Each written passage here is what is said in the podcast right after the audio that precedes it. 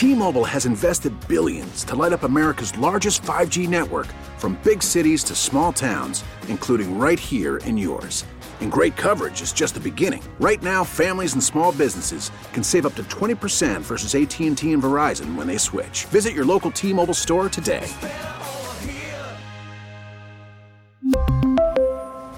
Plan savings with 3 lines of T-Mobile Essentials versus comparable available plans. Plan features and taxes and fees may vary. Home and home. Let's talk about it with Spike Eskin, program director at WIP Sports Radio, and of course, the host of Rights to Ricky Sanchez, terrific podcast. You can check it out, radio.com app. Spike, good to talk to you, my friend. Who's crazier, Joel Embiid or Sixers fans?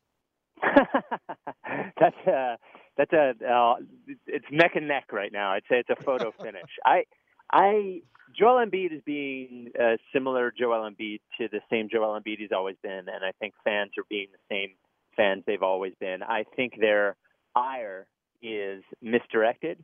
Uh, I, I think fans. I, I understand why they're frustrated with him, but I think their their anger is a little bit misdirected currently. That would that would be my position on it. All right, so Spike, um, always good to talk with you. But can we start with, for people that aren't as familiar with the story, can you kind of give us the timeline of sure. how he went from being beloved to villain and now maybe back? I don't know.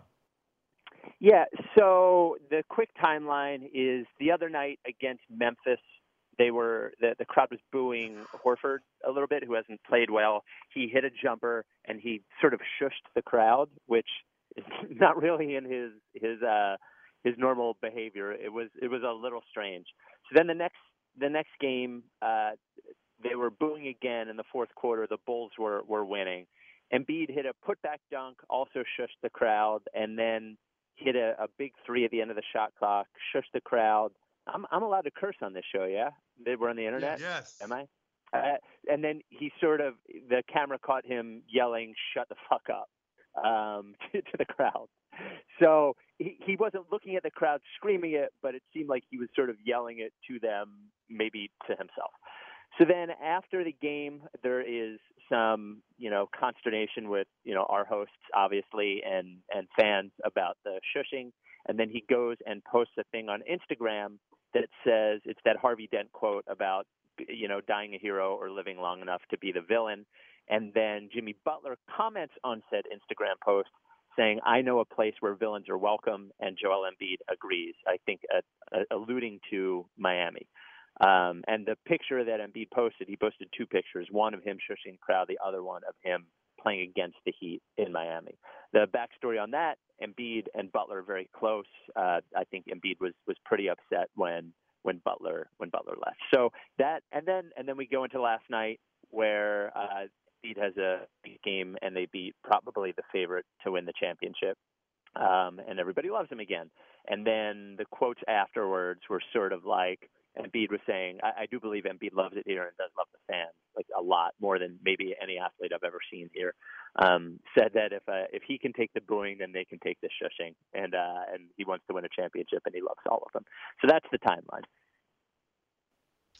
And so my question is, are you more frustrated after last night, seeing the Sixers have the ability to beat arguably the best team in the NBA and when they're healthy? Or, I mean, are you happier or are you more frustrated?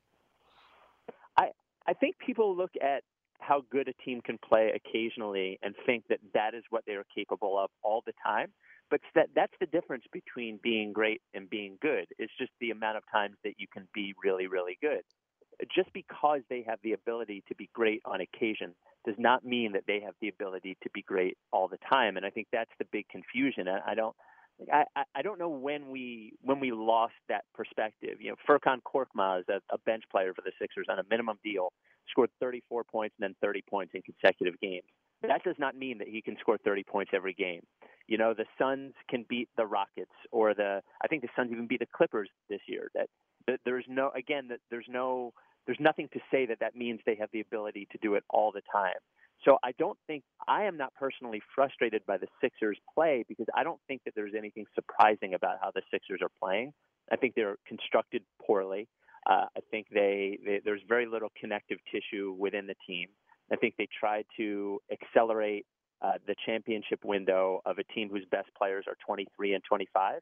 And when you look through the history of the league, that doesn't really happen. There's there's no NBA championships where the the best team, the best two best players are that age because they're not leaders at that point, and they're not they don't really know what that sacrifice is, and they're not good enough. So I am not surprised by the fact that a team that was starting three three power forwards and a center had trouble scoring. You know, um, I, I I'm not surprised by the fact that a team whose point guard still doesn't shoot the basketball has trouble at the end of games. That nothing about this is surprising or frustrating to me.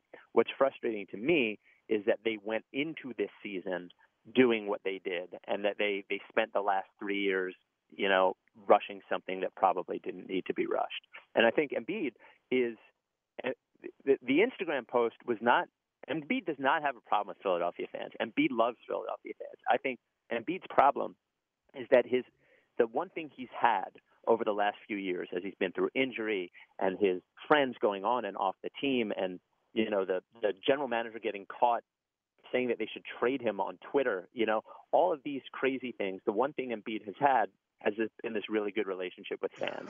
And then all of a sudden this week he's getting booed by them and I think he resents the team because of that. Not not the not his teammates, but the organization because I think he thinks that they put them in this position. And when you look league wide, superstars are not like, are treated differently than other players are. You know, they've they've it, through the history of the NBA, the last 40 years, superstars get coaches fired, they get GMs fired, they get players traded, all of these things. And Embiid has not been afforded that luxury. And we can all say, well, he should shut up and deal with it, and he's getting paid $30 million, and yada, yada, yada. But that's not how the league works. And I, I think it is sort of fair of him to look at the, the team and say, you were playing me 37 minutes a game the first half of last year after I have two broken feet, two knee injuries, and a broken face. Um, I think you can look at the team and say you let JJ Redick go for $12 million a year and replaced him with Al Horford, a guy that plays the same position as me, and paid him $30 million a year and made my life more difficult. like, what are you doing? You you uh, you fired a GM for publicly talking bad about me on Twitter. And you insisted on keeping his entire front office in place afterwards while I'm still here. You know that's not how superstars get treated, and I think he's frustrated. And I, I think he's I look telling the fans to shut the fuck up is never going to go well. There's not going to be a situation in which that that everyone's like, yeah, Embiid, we'll we'll shut the fuck up. But um, but I can understand his frustration and where it's coming from, and I think uh, while it seemed like it was directed at the fans, I don't think that's really where it was coming from. Yeah, Spike, that's what I was going to get to is everything you just said might be true, but I still don't like him shushing the fans. I still don't like him saying shut the fuck up it still bothers me, and I almost wonder if this is sort of his uh, his Ricky Watters for who for what comment, and if he can ever fully come back from this.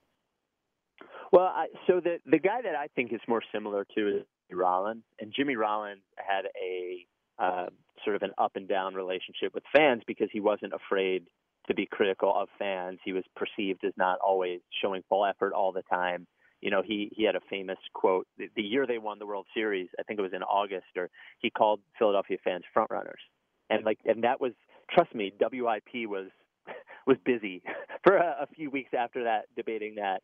And every time he didn't run out of ball the first place, but ultimately they won a championship and he won an MVP, and everybody loves Jimmy Rollins, and that's how it is. I, you know, if if Ricky Watters had followed up for who for what and busted his ass and won a Super Bowl, for who for what would be a you know, we would all laugh about for who for what, uh, the same way that we laugh about the front runner comment. So I, I, and I also don't think that people in the world have the attention span they used to, uh, and I, I think it'll be.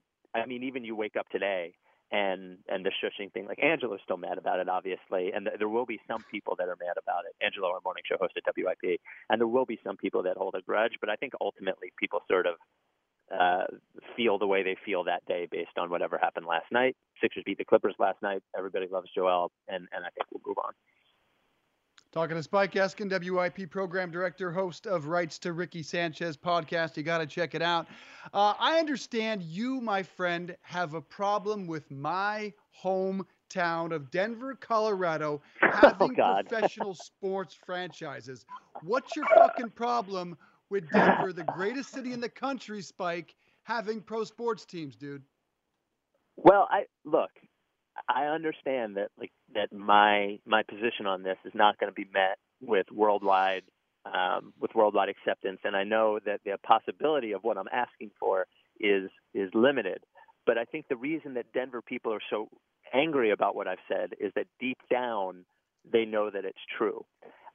A home court advantage should not be one team can breathe and the other team can't breathe.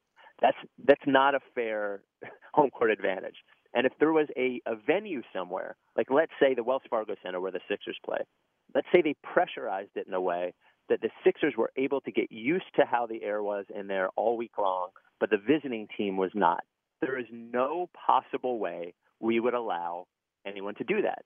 And I just don't think altitude, when it's been proven over and over and over again, you need over a week to adjust properly to altitude. It's not a mystery why teams have problems going in and playing the Nuggets like year after year after year after year. It's not a mystery why teams have problem going in and playing against Utah year after year. The truth is though that Salt Lake City doesn't have much else.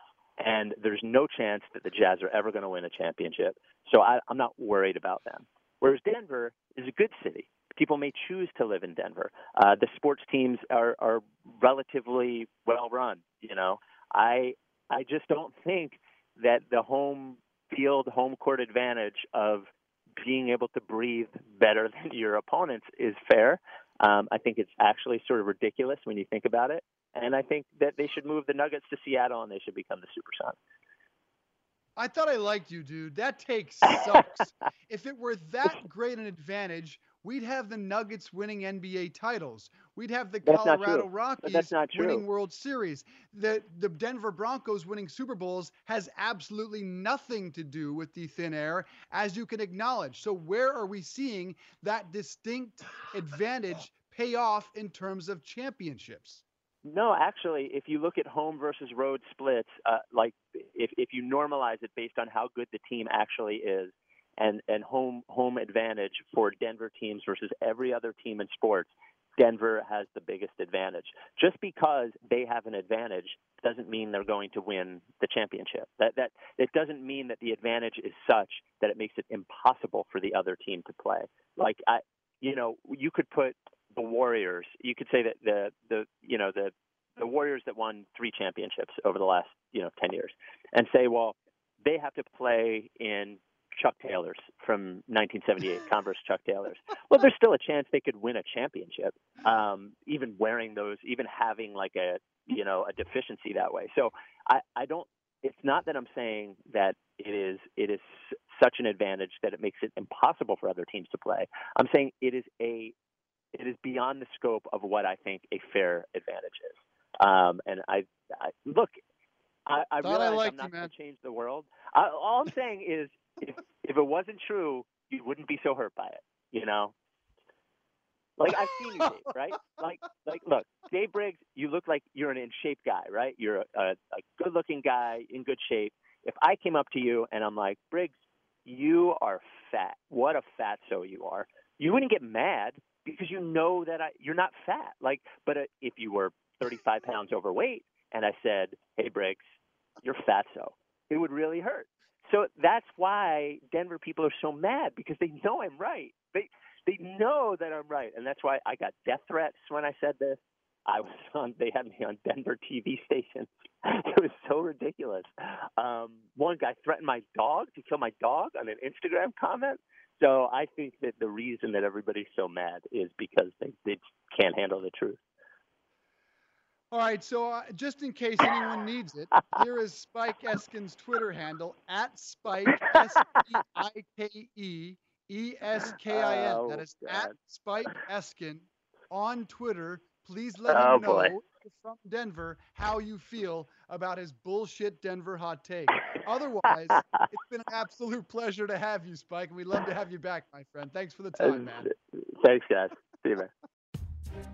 Hey, everybody, it's Ross Tucker. Thanks for listening to the Home and Home podcast. Remember, you can watch or listen live every day from 8:30 to 10:30 a.m. Eastern Time exclusively on the radio.com app or on the web at radio.com/home. Home and Home.